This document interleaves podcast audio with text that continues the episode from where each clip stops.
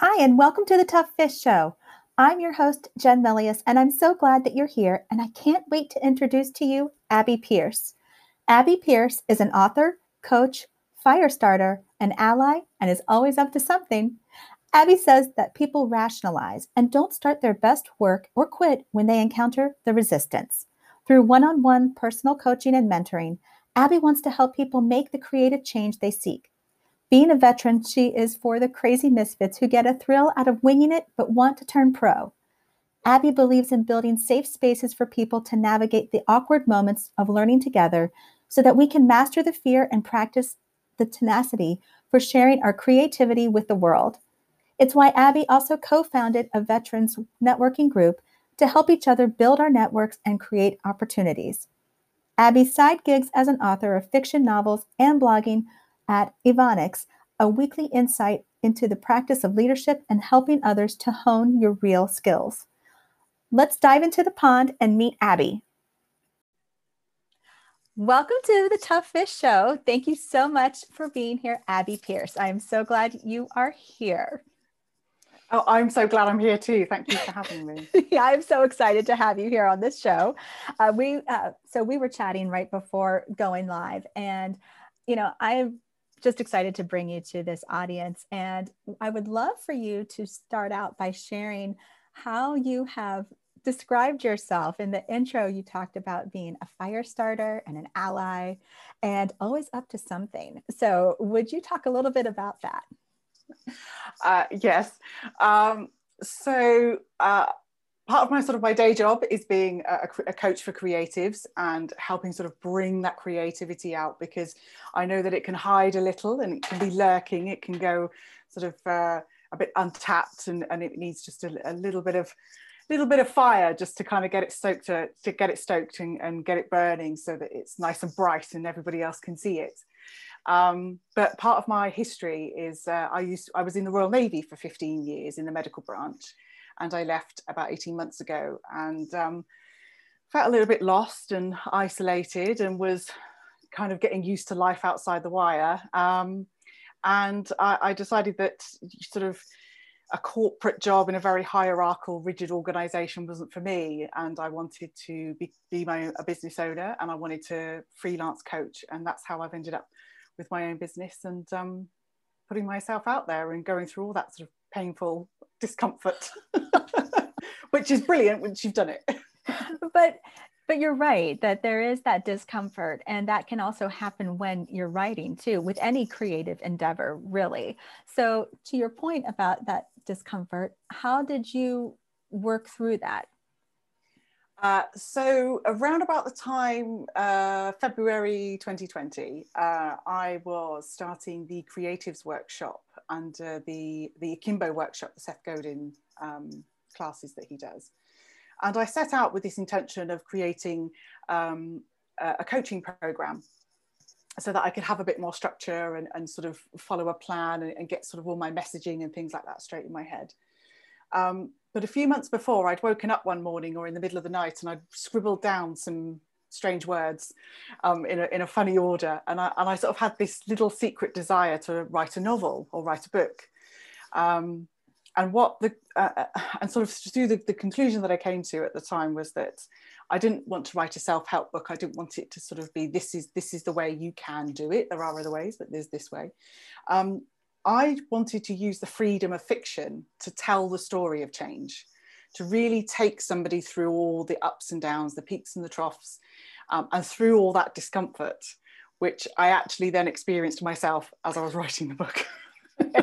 Isn't that great when that happens? Isn't it? Isn't it just? And I mean, and the only well, the, the best thing about it was that I chose the perfect place to start it because I was writing in that community space, and we were all bringing each other along, and I'd made a commitment to myself to start learning a daily habit of writing and getting those words on the page, and and some days it was it just came out in the thousands, and other days it was just the odd word here and there, but. Um, yes, I, I certainly learned about discomfort through the through the writing process. But luckily enough, I had people around me that were there to help. So a good support network really helped in the, in this space to help keep that momentum going, especially on the days that you felt like you were staring at a blank sheet on your screen and the cursor just sat there and blinked at you. Yes, yeah, yeah. and also with the lockdown and, and the rather sketchy Wi-Fi, it wasn't just a cursor, it was that sort of rainbow wheel of, of, of despair, as I've learned to call it, as it's sort of thinking and thinking and tinkering along. oh, that's awesome. I, I understand what you mean though, because I mean, there are times when you are you feel like you're in a flow and things are just happening and the words that you're writing are naturally coming onto the page even if they're words that are going to get re-racked and edited and so forth. But sometimes they just flow and then sometimes it's like oh my goodness if i can just get this one thought out i will have been successful today. Yes yes so yeah. how did you so you talk about it from a standpoint of fiction. How did you come up how did you develop your character then? Uh lots of looking in the mirror, I would probably say. So I suppose to a certain extent it is semi-autobiographical, but I, my, my characters are sort of like uh, hybrids of other people or, or situations that I've been in or people that I know. Um, I sort of take a, it's a bit of a Frankenstein effect, sort of taking a little bit of that person, little bit of that person, sort of stitching them together. Um, so yeah that was quite interesting to be able to start exploring uh, my world and experiences around me and seeing what i can draw from that and what i what sort of inspires me to write further. But i think one of my biggest lessons that i learned was that um, like you say when you are staring at that blank screen and it's sort of a bit challenging you don't quite know what to write um, i sometimes found that i ended up writing around something that i particularly found uncomfortable and I think I had to really get vulnerable and really get deep and tackle that because I wasn't doing my my reader any any service um, or myself for that matter. So certainly found I found that when I was stuck, I had to kind of just step back a little bit and go right. What is it you really want to say? You know, if you knew that nobody was going to read this, what is it that you really want to say? And then sort of like the the keys would come alight, um, and and then I'd sort of get brave and and and tackle those those big hard topics that make us a bit uh, uneasy.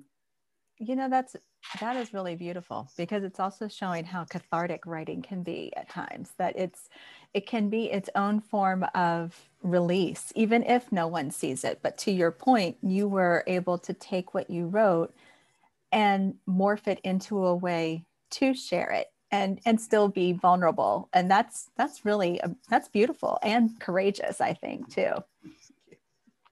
So how did you come through the plot then?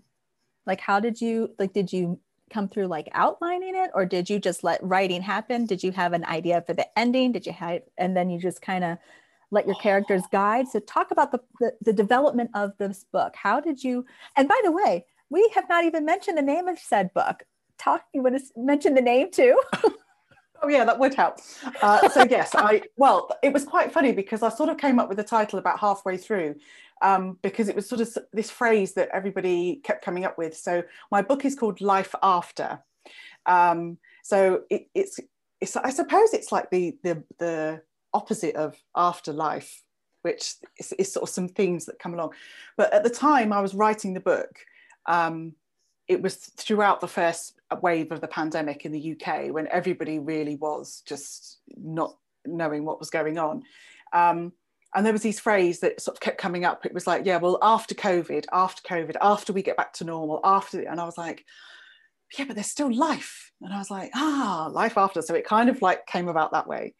Um, in terms of my my structure and how I got through it, um, again, all part of the learning curve. But I found some uh, some very good resources. I'd read through um, Steven Pressfield and Shawn Coyne, the Story Grid. So about halfway through, I found that there was this structure that can help you. And then I sort of had to apply it and fit in, which was a little bit awkward at the time and it was quite frustrating. But actually, once I then got into that um, got into those, those five fundamentals, if I was finding that I was staring at a blank page and even standing back and thinking, what is it you really want to write about? I would kind of um, default to these five fundamentals and go, right, am I looking for the challenge? Where's the change? I really need to drive this point home now. And that really, really, really helped me is using those tools that greats like Steven Pressfield and Shawn Coyne have, have you know, that have come before me. Um, So, yes, it was a bit of a, at the start, it was a bit of a, a, messy beginning and a very messy middle that then sort of started to then get more proficient towards the end. And, and I've, I've, I think I'm, I'm getting the hang of it every day. It's, it's a learning process. well, and the fact that you mentioned Steven Pressfield in particular, there are a few of his, I mean, I enjoy reading him as well. And there's a few of his books that are coming to mind as we're, as we're in this conversation, one of which is Turning Pro, which is talking about literally coming and showing up and doing the work that it doesn't necessarily mean that it's easy to do. It means that you are committed to showing up and to doing your best in that space. And you are you are there to be a professional. So the fact that you like you described that you were showing up you were committed to writing you were committed to making this happen you know that's that was turning pro you know from that standpoint. And then the other book that's coming to me is the um, the art of the war of art. And it's yeah and he talks about resistance the resistance. And it sounds to me like those books were influencing a lot of what you were experiencing in a way. At least those, that's what it's connecting to me as i'm listening. Yes. Yeah. No you no you're absolutely correct. Yes. Yeah. A lot of those uh, came to mind. I've got one of his that I've got marked up down the spine because I'm happy to write all I scribble over books, turn down corners, sticky, sticky, sticky pages and things like that. And down the spine, I've put for emergency use only, go to page 54. I think I think it's about page 54, and in there it talks talks. There's a little section about the resistance, and it and it's just when you need that. Yes, okay, right, yes, yes, this is normal. It's fine. I'm going to be fine. Okay, let's move on. What's next? You know, I love that you said that you write in books. And now, excuse me, I feel that way too. If it's a book that I really love, that it, it has just touched me, and I find it as a not just a resource, but I find it kind of like um, a toolkit, it, like something that I can really use again and again. I've fold down pages. I have sticky notes everywhere. I write in it. And I, so I'm very big into that thought process. Now, there are some books I don't do that way. Like if I've borrowed a book, I certainly don't do that. Or if I'm, you know, if it's a maybe sometimes even fiction, I don't always do that just because it's a, an enjoying process, an enjoyment, an escape. But when it is a book that I'm using as a tool like that, oh yeah. So yeah. I'm glad to meet somebody else who does that because oh, it's not sacrilege to do it. oh yeah, no, no, no, uh, no. You need to find these things in a hurry. If it, you know, if you found, if you've thought to sort of highlight something, or you, or you found that little golden nugget of information, you need to be able to reach it quickly. oh my gosh, yes, yes, yes. So how? So when you were going through, so when you were going through life after, and you're you've written it, and you've got your first draft. How did it when you were going back through to look at edits to say what else do i need to do or before i send this to an actual to an editor for a new set of eyes? But you as a writer you're always going back through your work even just to kind of say what else? Did you feel like you had a different did that experience feel different from writing it the first time especially considering what you were what you were trying to do by telling this story and and and during the time in which you were writing it during this uh, the shutdown and the pandemic and such.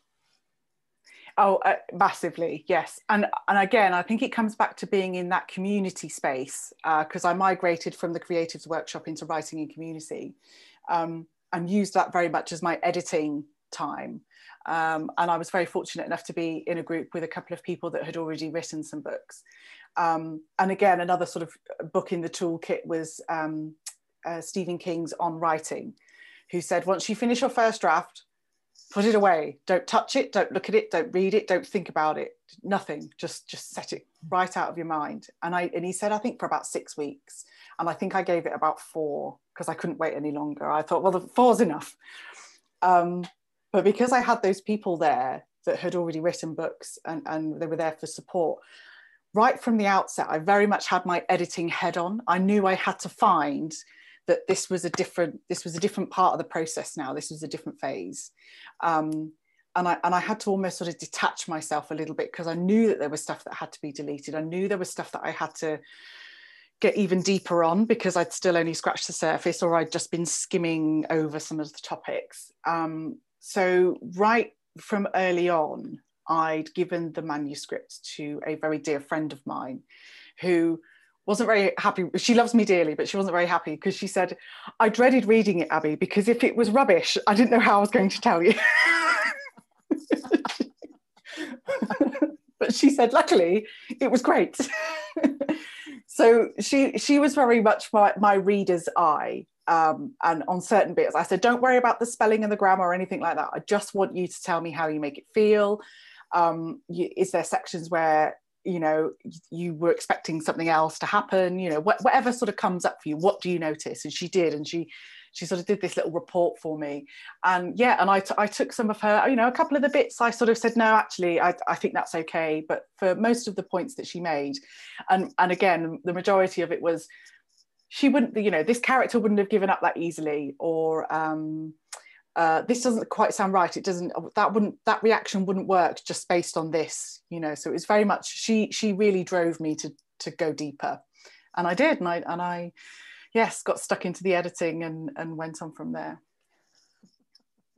So what was it like coming up with the cover for the book because it sounds like you have a different it almost sounds like it can go a few different ways for what might this cover be like. So talk to me about how you came through uh, that decision making process and what that was like. Okay. Uh, I knew that graphic design was not in my wheelhouse. I was perfectly capable of, you know, I was quite happy to write the book, edit the book, um, self-publish the book, but I knew that the, the cover was really important and it was something that I, I don't have the skills to do right now. You know, it's not, it's not some time I wanted to invest in so again, through being in the community space, I got a recommendation for a book cover designer, reached out to them, um, told them about the book. Um, and at the time, I, I, was also being asked questions in, in, the course about sort of where does your book fit on a bookshelf? What other things would these people be reading? Uh, so I sort of had to really drill down on that as well. And, and I kind of came up with this picture in my mind's eye. I'd seen some other books that were written by um, uh, Elizabeth Gilbert and Brené Brown and, and the, and the um, all those uh, sorts of people. And I came up with this sort of cover design. And, and I said, look, I think it, in my mind's eye, it looks like this. And I had to just write it in words. And they came back with two, two initial concepts. And I just knew straight away which one it was going to be. And I went, I'll have that one. yeah, that's an awesome process. And I think the question that you were asked of how where do you see it on the bookshelf i think that's a great question because it does make you think about your book a little bit differently it also helps to say okay this means it can also sit in it might sit in a few different genres and if that's the case then which one if you will might be speaking a little bit louder in that case if it's something that might straddle a couple of them then or is there a way that it kind of fits and feels good with the messaging that you're trying to accomplish too. Mm-hmm. Yeah, yeah. That is really cool. That is really, really cool. Now, it sounds to me that, so you mentioned um, the experience and time with the Royal Navy. Did that experience kind of underpin or, or come into play with with the writing or was it just was it also another one of those breadcrumbs that if you will that helped just get you to this path and where you are with your coaching and with the writing and so forth? Now that's interesting because I think it's both. um, so some of this, well, the scenes and a lot of the threads that run through the book, and particularly then for the characters, um, there are military elements because there was a, although it was they weren't military, they were the, some of the characters were ex-military and they're now on a humanitarian mission. Um, and then there was some scenes on a ship traveling to a, the location where they're going. So I was able to very clearly sort of articulate a lot of that. Um, and that was very exciting to think about. Um, and then there was obviously, I don't want to give too much away of the book, but then something happens and then some of the characters uh, have to go through a process of, of healing, not only physically, but mentally. Um, and I know that that's, uh, you know, very prevalent in the armed forces.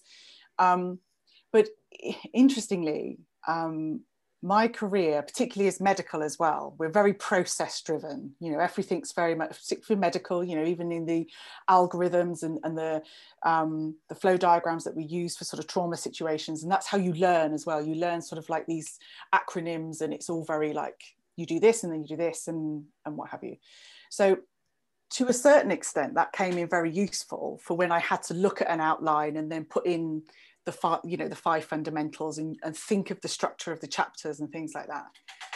But the best thing about it was is that because now I was writing and I'm on my own, is that I can learn the rules and now I can break them and I can I can shift things about and and I haven't necessarily got to stick to that structure too rigidly. Um, so I'm, I'm very much much like a lot of my characters. I'm a bit of a hybrid writer in that I have you know strict structure, um, but then I sort of you know I'll, I'll throw in a bit of mischief at the end. Mischief. mischief. I love it. I love that. I love that. Throw in a bit of mischief. but I think that that's but that's a reflection of what we all have. We all have spots of playfulness or things where something isn't going the way we thought, and it kind of throws a, a, a wrench in the process or what have yeah. you. And so, a lot of times when a book feels relatable like that, it makes it feel like it does make it feel like you're not alone as a reader. Even even when it is fiction it still has the ability to create that connection and empathy that hey somebody does understand and you can have that. You just kind of feel like you can kind of get into that even a bit more when you have that piece going on i think. Yeah definitely, so when um, now you said that you wanted it to be fiction but is that something that is fiction your complete path? Like do you have another book maybe under in your mind's eye that you might be wanting to start to bring forth? And would it also be fiction or do you think you would uh, you know, pursue something different? Um, never say never is, is, is the truth but um, for now i shall be sticking in the realms of fiction purely for the fact that it's just so limitless and and it's so playful. Yeah. and and you can be mischievous and it doesn't matter because it's just it's it's all invented as benjamin zander says you know it's all invented. Yes. So i'm really leveraging that at the moment. And you know rule number six don't take yourself too seriously.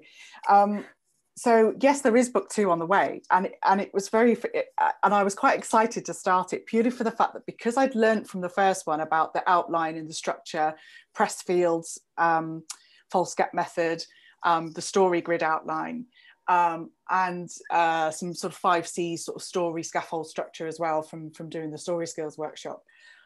I, I set out with my structure from the beginning and then then sort of picking up on some of the sort of the writing tools that we get to play with now as well, things like Scrivener and, and Ulysses and or whichever one, you know, that suits you.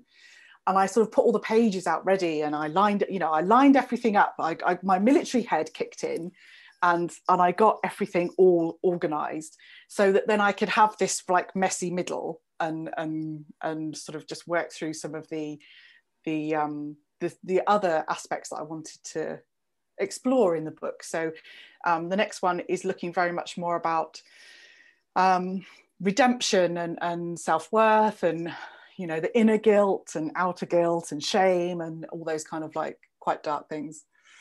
Oh, so listeners, oh my audience, did you just hear that awesome little nugget that there is another book that'll be coming down the pike? We heard it here first. I'm so excited. and if you are watching, and, and if you're watching the YouTube, if you're watching this on YouTube, you should be able to look over Abby's shoulder and see the book uh, on her bookshelf. So I'm just gonna shout that out here because it is on her bookshelf, which means it ought to be on yours too.